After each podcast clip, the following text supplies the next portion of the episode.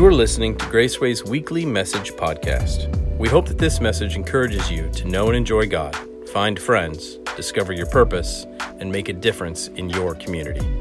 Enjoy the message. So there's going to come a day when I am going to draw my last breath and I'm going to stand before God. So are you. Two things are certain you're going to pay taxes or you're going to go to jail for not paying taxes. Okay? And you're going to die. And you're going to stand before God. But when we stand before God, God's going to ask me a question that He's not going to ask anybody else in this room. And that is, what did you do to take good care of this place called Graceway? That's really what being a pastor is. It's not a parking spot. It's not a, you know, whatever. It, it, it's, it's that I get to stand before God and answer for y'all. And it's the honor and a privilege of a lifetime. I, I'm a very privileged dude. I get to be married to that woman right there. I get to be daddy to, or dad, now that my kids are getting older, right? To Noah, to Emma, and to Isaiah and, and I get to be the pastor of Graceway. It's more blessing than any one person should get. But I'll tell you, I think a lot about standing before God and what I'm going to say when He says, What'd you do with my church? Because this isn't my church, this is God's church. I didn't buy it, Jesus bought it with His blood. And I'll tell you what I want to be able to say. I want to be able to say, For as long as you let me, to the best of my ability, I taught them to walk with you and love you. That's it. And I'll tell you, a lot of times preachers say, I taught them the Bible, or I taught them to pray, or I taught them all those kind of things. And, and all of that is wrapped up in it for me. I obviously want to teach you the Bible, I want to teach you to pray, I want to teach you about giving, I want to, blah, blah, blah, blah. I, I really just want to teach you how to walk with God. And this series is really that. This series is called Hearing God and I really believe, I'm excited about so many things in this year, so many things that we have planned, but I, I wanted to teach you through this. I've got a couple of surprises for you, uh, a couple speakers coming in. It's, I think it's going to be a game changer for us, but I want to teach you how to hear from God. We're going to pray, and I want to teach you what it feels like, sounds like to hear the voice of God in your life. And I think it's especially important now because we have so many voices. We have so much noise, we have so much going on, and it's difficult to kind of pinpoint the voice of God. And I just want to say if you if you can't find God, hear God, see God, it's a terrifying place to be. It's a terrifying place to be. And so um, I'm going to teach you this series. I'm not really going to preach you this series. I'll have some moments where I'll come on somebody and all that kind of thing, but I really just want to teach you how to hear from God. Fair enough? Okay, so here, here's my belief I believe that our God speaks. I don't think he spoke and then he stopped. I think he speaks. Now, from front to back in your Bible, God is a talking God. Genesis 1 1 in the beginning, God. Genesis 1 3, two verses later, and God said. God starts talking right away. You get to Revelation 22, and it says, I, Jesus, have sent my angels to testify about these things for the churches. I am the root and the descendant of David, the bright morning star. The Spirit and the bride say, Come, and let the one who hears say, Come, and let the one who is thirsty come, and let the one who desires take the water of life without price. At the beginning, God is talking, and literally at the very end, God is talking, and all the way in between, God is talking. God never really stops talking, and the times that He does, it is odd and it is explained, like the middle of your Bible between the Old Testament and the New, the intertestamental period where we say, and then God didn't talk for 400 years.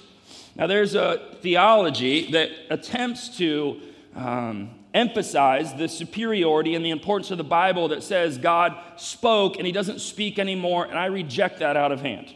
Because when you read the Bible, you see that God is always talking. And I'm just going to tell you, I'm so grateful that God spoke, but I still need him to be talking. Come on, somebody.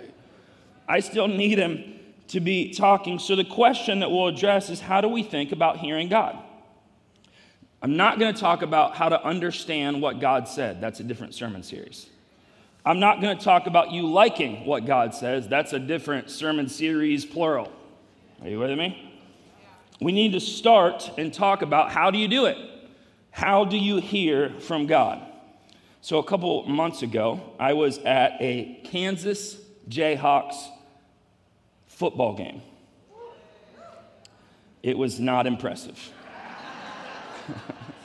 the reason I paused is if I had said Kansas Jayhawks basketball team, y'all could have whooped and it could have been a thing, right? But I went to a football game. And I went with a buddy of mine, just a, a friend for over 20 years. Uh, he's from Florida, so he was freezing. Uh, he didn't know to wear gloves and, and thermal underwear. Come on, somebody. This is Missouri, all right? Like, and so we were watching this game and we were just kind of enjoying talking to one another. And there's a couple times in the conversation where something would happen outside of us. The, the sound would go up, right? Typically, Kansas fans groaning and Texas Longhorns fans celebrating, uh, if you know the game that I'm talking about. It was, whew, Kansas fans, I'm still praying for you. I'm going to be praying for you during these, these 21 days. It was, it was one of the ugliest football games I have ever seen in my life. I think y'all are a D3 school in football now, based on that.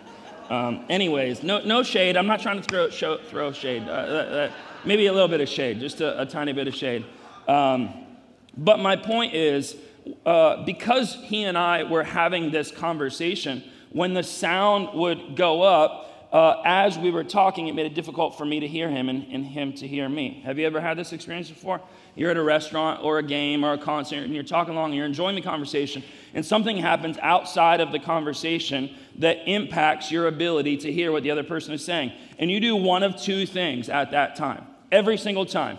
You either say, hey, hey, hang on, hang on a second, and you let the crowd noise die down you go to another location, you let the volume go down so that you can hear one another. Or, what do you do?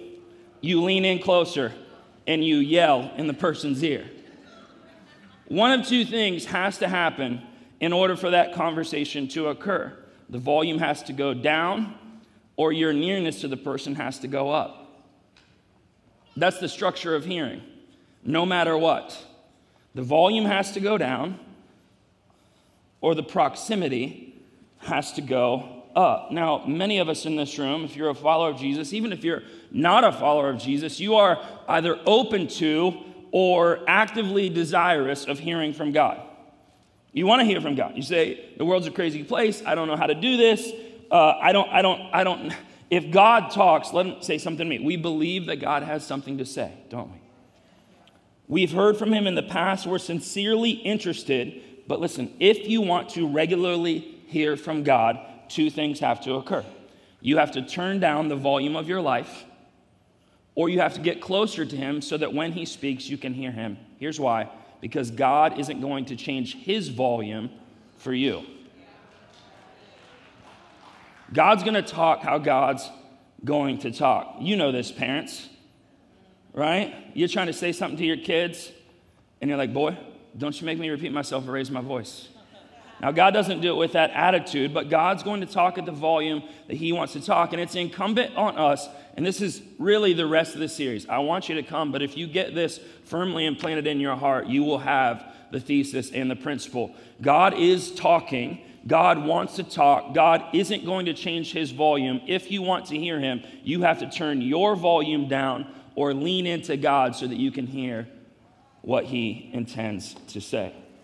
Now, the practice of doing both has historically been called a spiritual discipline, or something that I prefer a little bit more, a habit of grace. A grace habit. Now, every healthy relationship, I want you to think about this, requires and benefits from disciplines and habits, or they suffer from the absence of them. Your marriage does better when you have healthy, good habits and disciplines. Your relationships to your kids, your relationship to your boss, your relationship to your friends. All relationships do better when there are certain disciplines and there are certain habits, or they struggle and suffer because there are none. Now, in the Gospels, we see that Jesus had a habit, several habits, around his relationship to the Father in Mark chapter 1, listen to it. Very early in the morning, while it was still dark, Jesus got up, left the house, and went to a solitary place and there he prayed. Luke 5. Jesus often withdrew to lonely places and prayed. Luke 6.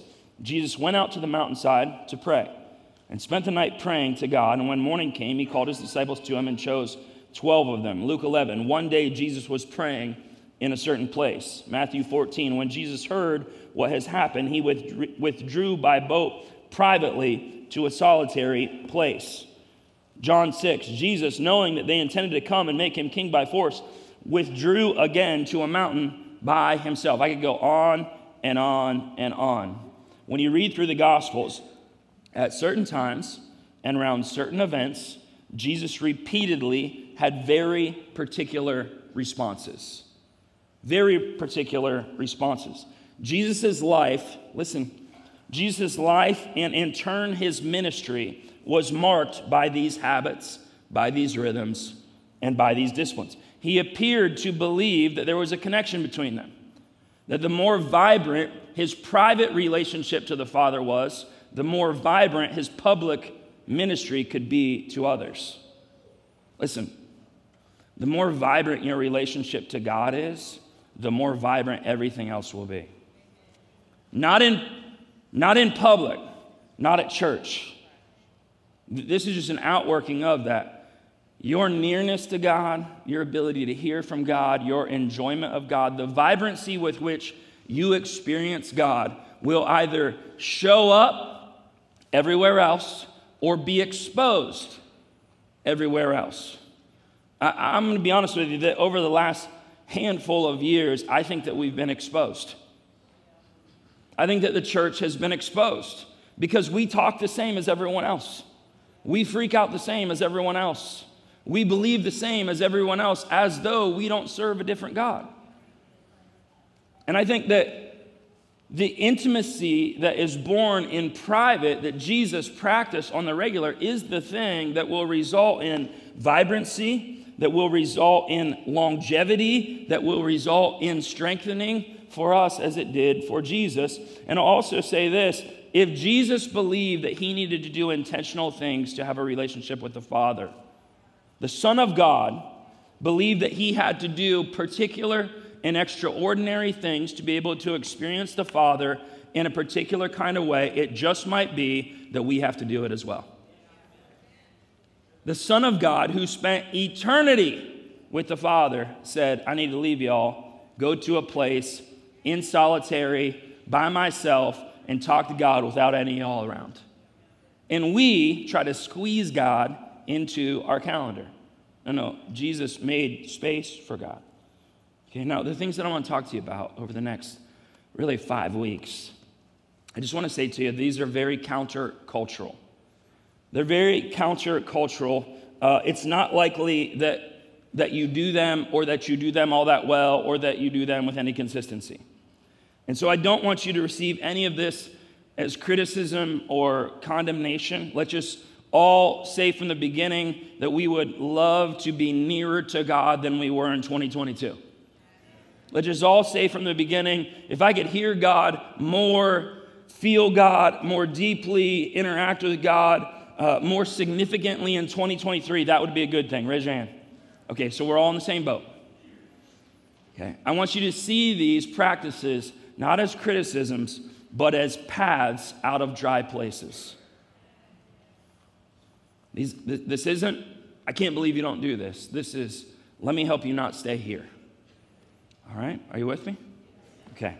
I'm going to give you, um, I want to give you this week the things that will help you turn the volume down, and next week the things that will help you turn the volume up. Number one, the thing that will help you turn the volume down, ironically, is silence. silence and solitude is something that Christians have practiced for hundreds and hundreds of years. Jesus practiced it, and God's people have practiced it for hundreds and hundreds of years. Now, one of the costs of technological advancement is the temptation and the ability to avoid quiet. All these things that we have that talk back to us and listen to us, but that's a different sermon, all right? And most of us are addicted to noise while at the same time increasingly struggling to listen. I have a lot of noise, but I'm struggling to listen to what is happening. It's a habit for most of us when we find ourselves bored or having to wait to do what? To reach into our pocket and pull something out that we can look at or that we can listen to. It's a habit when we get home and the house is quiet to turn on the TV with 87 streaming services to pick from. It's a habit to flip on music or a podcast or an audiobook in the car when we get in, even if we only have to drive a short amount of distance. We don't like to be alone and we don't like for it to be quiet. Whenever we are alone and it feels quiet, we feel exposed and it feels awkward. Now, here's what I need you to understand the average American is exposed to between four and 10,000 messages a day. You think you live a quiet life. No, no. Everyone in this room has experienced yesterday and will experience today between four and 10,000 messages that somebody is trying to talk to you. And listen, that is double what it was in 2007. Let me just ask you a question. Do you think these huge corporations are going to talk to you more or less in the years to come? Yeah, more. It's just going to keep going up and up and up and up and up. But I want you to look at the life of Jesus. He managed the noise in his life. He managed the noise in his life. He managed the voices in his life. He managed the ideas in his life. He managed the trends in his life. But we, even though we know that about Jesus, we let it all in. We let it in unconsidered, unmanaged, as though it has no effect on our mind, on our heart, on our beliefs, and therefore on our relationships and our overall well being. Now, there's two dangers of this. The first danger is that just because you didn't consciously agree with what you let in doesn't mean that it isn't lodged in your subconscious or your soul. You watch something and you think to yourself, oh, I don't agree with that, but you keep listening to it. Oh, I shouldn't be watching that, but you keep watching. Oh, that's not good for me to listen to, but you just kind of passively continue to allow it to come into your mind, and you think that just because you don't agree with it, your subconscious knows that you're rejecting it, but it is not. And over time, all of those messages and all of those ideas build up. This is the reason that God tells us to guard what we hear, what we see, and what is in our hearts. He compares all of your interaction with messaging as gates, city gates. And he says there are certain things that you should let in, there, there are certain things that you should stop at the gate. No, no, no, no. You can't come in. No, no, I'm not gonna, I'm not going to listen to that. I'm not gonna consider that. I'm not going to. I know, I know a couple people that, um, and, and by a couple, I mean a lot of people, that they'll come home and they'll turn on the news and they'll leave the news on while they go around their house. As though the information that they're receiving is objective fact. You do know that all of the news agencies, I don't care which one you watch, they are monetizing fear. They're monetizing fear and they're monetizing a person's opinion, and you're just going about and you're cleaning your house or doing whatever, but you have somebody indoctrinating you with fear. This is the reason I begged you during COVID to stop watching so much news. It has nothing to do with politics, has nothing to do with, um, with it has to do with your soul. And, and, and the acknowledgement that you and I let things in on the radio, on the podcast, in the book, on Netflix, on the news source, and we don't even think, is this true? Is this good? Is this God's best for me? And we think that just because we don't agree, it doesn't land in our hearts. The second, and I think the more diabolical, and I mean that specifically, is that we lose the ability to tell who is talking. With so much messaging, it's just all noise. And I just want to say this to you.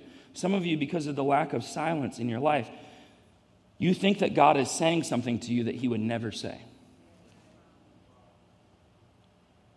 You're upset at God for saying something or for doing something that He didn't say and that He didn't do because you don't know how to pinpoint God's voice from everyone else's. Psalm 46 says, Hey, be still. Just stop. Stop. And know that I am God. God says there's certain things you can only know about Him in quiet. God's not going to compete with other voices, He's God. God's not going to compete with CNN or Fox News or MSNBC. God's not going to compete with the audiobook. God's not going to compete with Taylor Swift or, you know, Florida Georgia Line or whoever you. God's not going to compete. Just say, okay, fair enough, you want to listen to them. But we fill our lives with so much noise that when God does want to talk, we can't tell if it's Florida Georgia Line or God. And then we feel like God's not talking. And I just want to encourage you I love you. I want to be a good pastor to you. God is talking. You got to turn some, you got to turn the volume down. Get still and know that He's God. You say, I got to go off in the woods. No, you don't got to go, go off in the woods. You just got to get up 20 minutes earlier than everyone else. That's it.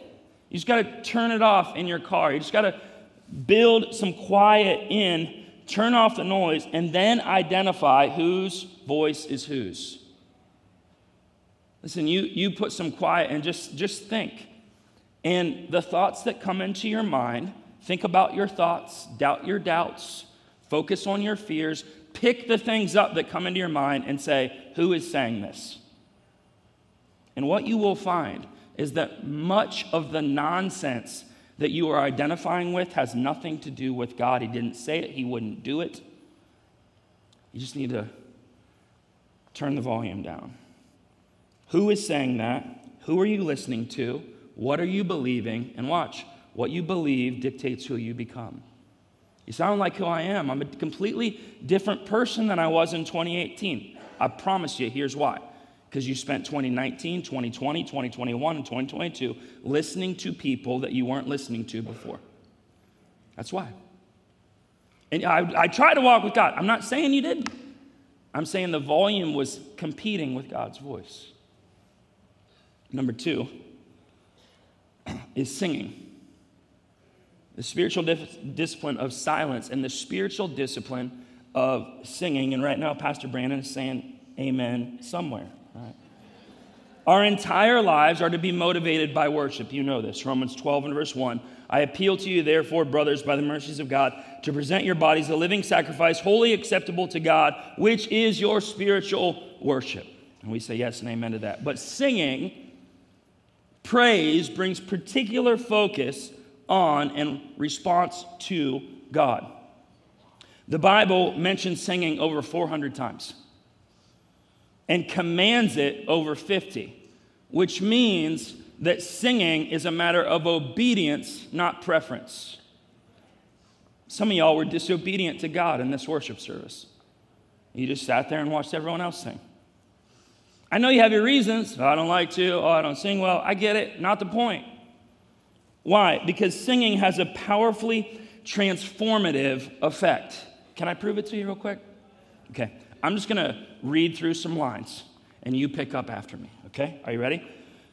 My Jesus, my Savior, there is none like you. Oh, Lord. Shout to the Lord, all the earth. Do you know when that song was written? 1996. Okay, let me, let me, um, let me do another one for the rest of us. Um, now, let me welcome everybody to the Wild, Wild West.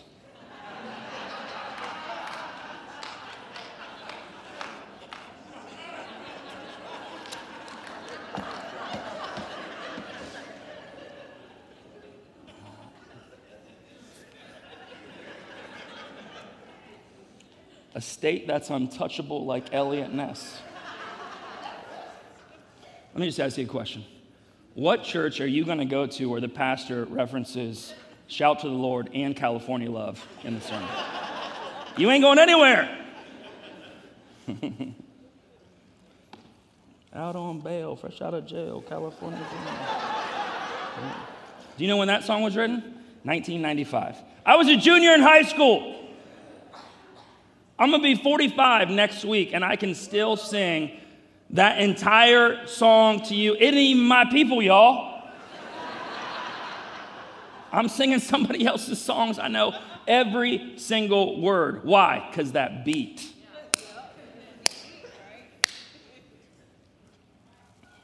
A lot of us are ingesting a lot of beliefs and theologies because of that beat.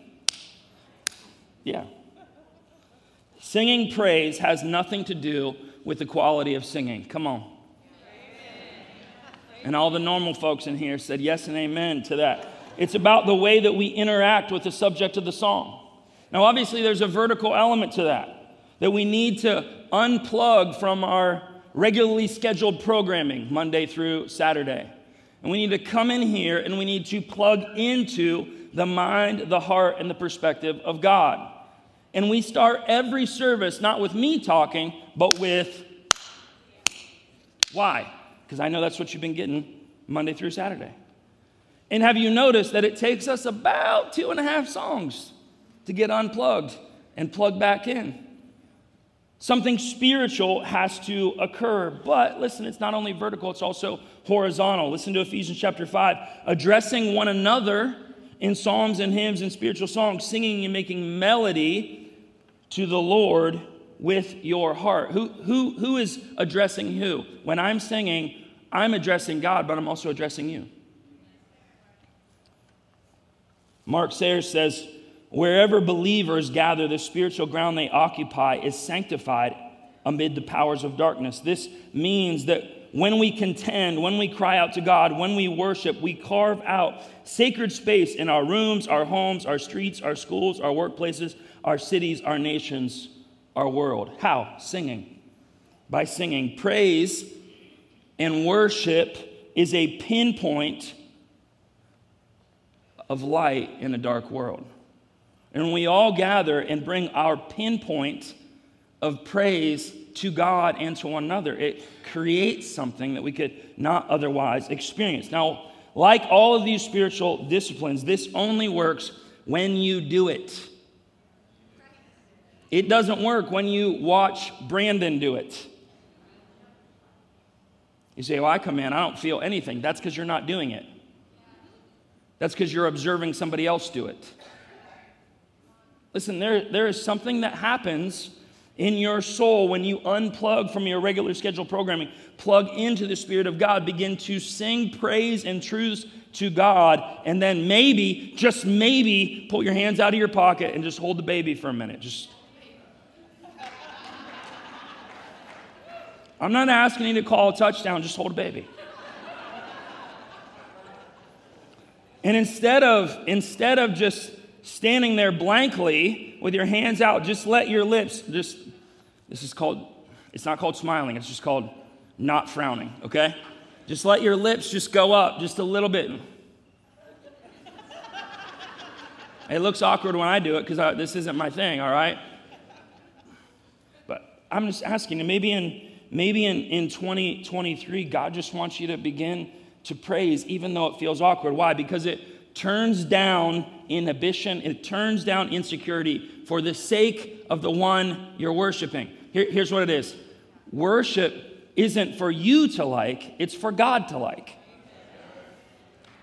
And some of us, man, we're so uptight, and I need you to listen to the theology of the great theologian Elf, who says, I'm in love, I'm in love, and I don't care who knows it. Will Ferrell, great theologian. Yeah, I don't do it because I like it, I do it because God likes it. That's what singing is. And so, silence and solitude in singing. Are y'all still with me?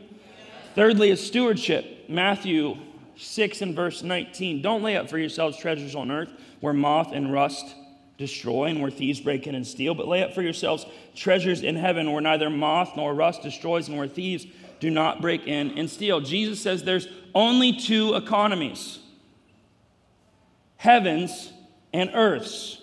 They're equally investable, but they're diametrically opposed to one another.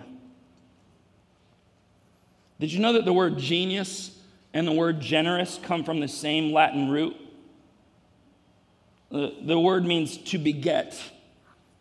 Ancients believed that there was a genius to a life that possessed the ability to generate warmth, warmth or well-being for others. There was a genius to looking at somebody else and saying, I want to bless them. I want to, I want to, I want to benefit them. I want to give to them. And, and what was the genius? That as you were generating wealth and warmth for them, it generated warmth for you. And so God comes along and he says, Here's the deal there's a spiritual discipline, a habit of grace. Paul talks about generosity being a, being a result of grace, not for something, but because you have something. And, and it's something that we're supposed to do regularly. It's an active habit that you only benefit from when you do it. It's not about whether or not you believe it, it's about when you write it, when you send it, when you give it. Now, Jesus and Paul hit at something deeper than just the blessing of giving. They hit at the acknowledgement that our stuff has a grip on us that is undue and unhelpful. And especially in America, we have so much stuff. Our stuff is our identity, and our identity is our stuff. We believe things about people based on the clothes they wear, the house they live on, and how much money they make. Oh, they must be smart. Oh, they must be educated. Oh, they must be good at their job. Or they're a drug dealer. It's possible. No, no, we look at somebody who has stuff and we go, oh, wow, they must, they're accomplished. No, they might be a criminal. It happens. Watch the news just a little bit. Matthew 6, no one can serve two ma- masters, for either he will hate the one and love the other, or he'll be devoted to the one and despise the other. You cannot serve God and money. So Paul says, here's the discipline 1 Corinthians 16, 2. On the first day of every week, give as you have been prospered. Why? Because the gravitational pull of your identity and your stuff becoming one thing is too great for you to wait month after month. You need to do it week after week. Every paycheck that comes in, I have this habit of grace. I give God first. Not last, not leftovers first. Why? Because God gave it to me, and because I know that if I hoard, it becomes who I am. Regular, tangible generosity is the only thing, listen, the only thing that turns down our personal ambition and our over identification with our stuff. It's the only way to kill it. Not more money, not more jobs, not better business cars, not once I have this thing, I'll feel differently about. Yeah, for about 38 minutes, you will. The only way to be free of the grip of your stuff on you is to give it. And Jesus says, if you give it, there's a genius to it. It means that you enjoy what you have you're grateful for what you have, but you're free from what you have. All of these, it's a trade.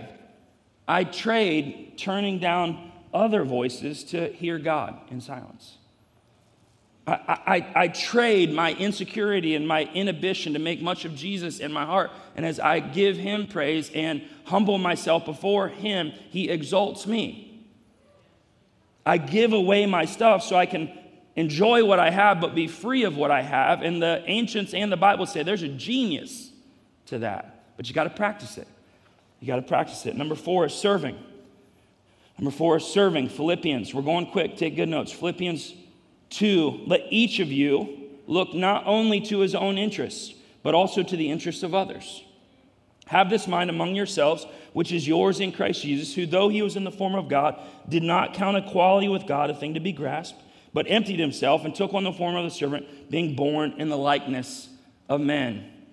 Think about other people. This is a crazy idea. Think about what they like, think about what benefits them, think about think about what they need, think about what they want. Don't think about why they need it.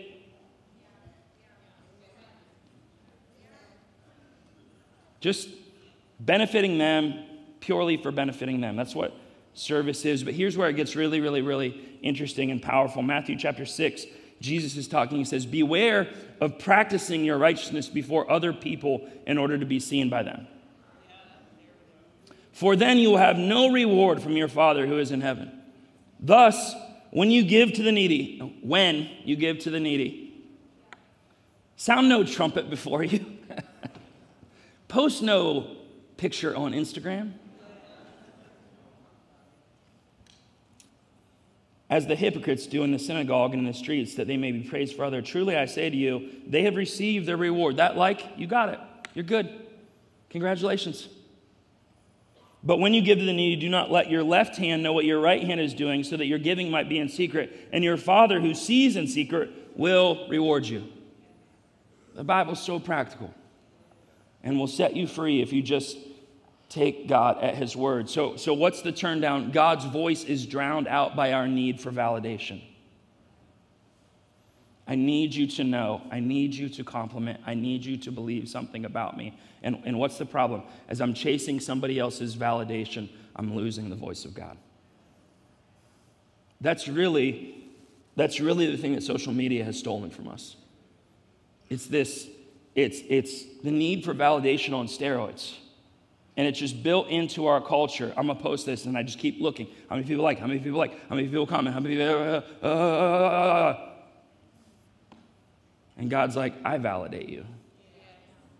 I see you. I love you. I say you're valuable. I say you're worthy. But you've let all of these other voices be so loud. And we even do it in serving. I'm to go sign up for Dream Team. I'm going to Growth Track, and then I'll go to Dream Team and serve. Can I, can I just be honest with you? I would, Ministry doesn't happen from me at Graceway. Ministry happens from you. My job is to equip ministry in you. Ephesians chapter 4. But a lot of churches, man, they're begging, they're begging Christians to do what God commands them to do. And, and we, we beg and then we affirm, oh, thank you. Thank you. Wouldn't it be incredible if, if all of these ministries just happened and nobody really knew who did them? Just People's needs are being met, people are being blessed, people are being served, people are being prayed for. And of course, yeah, we need a little bit of systems, but I don't really know who did them, it just got done. And instead of looking at people and say they're an incredible whatever, we look at God and say, wow, isn't it incredible that God gave us the church that does all these things in humble service? But listen, it doesn't work unless you do it. There's no blessing unless, unless you do it. And so, so maybe maybe over 21 days we should practice. Just, just take your neighbor's trash cans back up to their house without them knowing who it is. Just pay for the person three cars behind you in Starbucks and say, don't, don't tell them who it is. Don't, don't pay for the person behind because then they'll know who it is. ruins it. Send person a, a, a gift card anonymously and just begin to strip that need for validation out of your heart. And what will happen is you'll begin to hear the voice of God you'll begin to hear the voice of God. Almost done. Number five, Sabbath. Sabbath. I'm trying, sis, but I got a time clock. All right? Singing, silence, stewardship, serving, and Sabbath. Exodus 20, remember the Sabbath and keep it holy. In the Ten Commandments. Matthew 11 says this. I love this verse. Jesus says, Come to me, all who labor and are heavy laden. Are you tired? Are you struggling? Are you frazzled? Jesus says, Come to me, and I will give you rest. Take my yoke upon you and learn from me, for I am gentle and lowly in heart, and you will find rest for your souls. For my yoke is easy and my burden is light. Now, watch. He doesn't say, I don't have a yoke and I don't have a burden. Jesus is saying there is a work and a way of working that is actually life giving. Jesus is saying that there, there is a load that is light under a certain structure and a certain lifestyle. It's not that you don't have to do it anymore, it's that it doesn't feel as heavy as it used to. And so, what does Sabbath do? It turns down our drive for achievement that dictates the pace of our life. We stop once a week and we rest and we remember. Sabbath then becomes an identity maker. This is how it was in the Old Testament. Israel's ritual Sabbath was to remind them that they were once slaves, defined by their production in Egypt, but now they were free, defined by their rescuer, Yahweh. This is the thing that we need to be reminded of. And Ezra said that the failure to observe Sabbath was the reason The violation of Sabbath was the reason that Israel had been brought to disaster. Now, this is an interesting thing, right? That God says, if you don't rest once a week, you will forget who you are, and I will have to bring disaster to you to remind you that you had a rescuer and that you need a rescuer. 2022 has been a terrible year. Did you take Sabbath? No, man, I was busy. Okay. I got to work so hard. Are you giving? No, man, I got bills. Okay. Have you had any quiet time? Quiet time, man, I got kids. Okay, yeah. Sabbath is supposed to be an identifier for Christians. We practice it as a discipline to honor and admit our human limits to find identity in our Creator, and to remember truths that we easily forget. So these practices silence, stewardship, Sabbath, serving, singing these are things that Christians have done for hundreds of years. Hundreds of years, and found abundance in the practice, found abundance in the journey. But here's the last one, and we'll be done starving. Starving. In the Bible, it's called fasting. And in Matthew chapter 6, it says, Jesus says, when you fast, not if you fast, when you fast. Fast this way. Lots of Christians I know, not a lot of power in their lives because the volume is so high of other voices, of the need for validation, of their stuff, of their insecurities, and of the stuff in the fridge. Just always talking, always calling. You feel, having a bad day? Come over here and have me. Eat and drink and forget that you're struggling. Some of us, instead of going to the altar, we go to the freezer. And we eat our stress. We eat our stress. Job says, I have not departed from the commandment of his lips. I have treasured the words of his, that being God's mouth, more than my portion of food. So watch. I turn down the volume on my physical need. I starve. Let's just call it what it is. It's not fasting, starving. That's what you're going to say if you do this. I'm starving. I starve my physical need. Why? So I can feed my spiritual need. And in many ways, you can't have both because you've been, you've been trying to deal with your spiritual needs with food. And so you have to turn down that God in your life and stop serving him or her and say, God, I need you to talk louder. Paul says, Your outer self is withering away. Your inner self is to be renewed day by day. Most of us, it's the opposite. Most of us, our outer self is being renewed day by day, and our inner self is withering away. Paul says, I discipline my body and I keep it under control. I tell my body what to do. I do not negotiate with terrorists.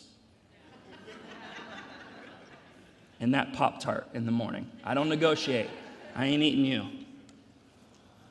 Listen, fasting isn't a diet, fasting is to change your definition of a feast. You can't change your definition of a feast and continue to feast on what you get at the grocery store. You have to feast on what only God can give you and find it more satiating than the cake that you ate last night. To take the time that I would have spent feeding my body and use it to feed my spirit. And so, what is a fast? It's to stop consuming so that I can experience God. And so, instead of eating lunch, I pray, I read, I take a walk, I meet God in it. It's not, I'm not eating, God is happy. No, no, it's a replace. Okay. So, these 21 days are 21 days of prayer and fasting. That's what we're doing as a church. We're taking something out and we're replacing that time and that experience with something of God. But my request of you is in these 21 days to add something else. Fast, pray, and take something of the six that I've given you and experiment with it. The thing that you know, whoo, that's loud in my life, turn it down over the next three weeks and see if you aren't able to hear God more. So much, please listen to me. I love you. I want to be a good pastor to you. So much of your renewal, so much of your strength, so much of the reclamation of what has been lost, so much of your clarity, so much of your longevity is tied to this. Your intent to hear from God who promises to speak and lead you as a good shepherd. Your desire to say, I'll turn everything down if you're talking God. I can't think of anything more important about you than this. And my request is that as a church, we say, God, in the next 21 days, we're going to turn off everything and we're going to make much of you. Not in belief, nobody cares about that. In practice. And God, would you speak? And God, would you move? And God, would you heal? And God, would you reclaim? And God, would you strengthen? And God, would you give new vision and new hope and new mercy and new desire? And I believe that God will always say yes to that, don't you? Let's pray. God, I love you today. And God, our desire is to hear from you. But you say to us, I'm not going to change the volume of how I speak. There are some things you're going to have to turn down. And so, God, in the most practical way, my intent has been to teach some things that I believe in this culture we need to turn down, that I need to turn down. But God, I pray that you'll just keep the enemy away. This is not a, a loss or a give something up. This is a turn something down for turning something up that is far greater, far more fulfilling, far more sustaining, far more renewing than any of those things could ever be, as good as they are in and of themselves. Lord, we want you and your voice and your heart for us. And so we pray that you'll be easy to find in these next three weeks. That you'll speak and that you'll move and that you'll act as only you can because there's no other God but you. We love you and we thank you and we pray these things in the name of Jesus and all God's people said. Amen and amen.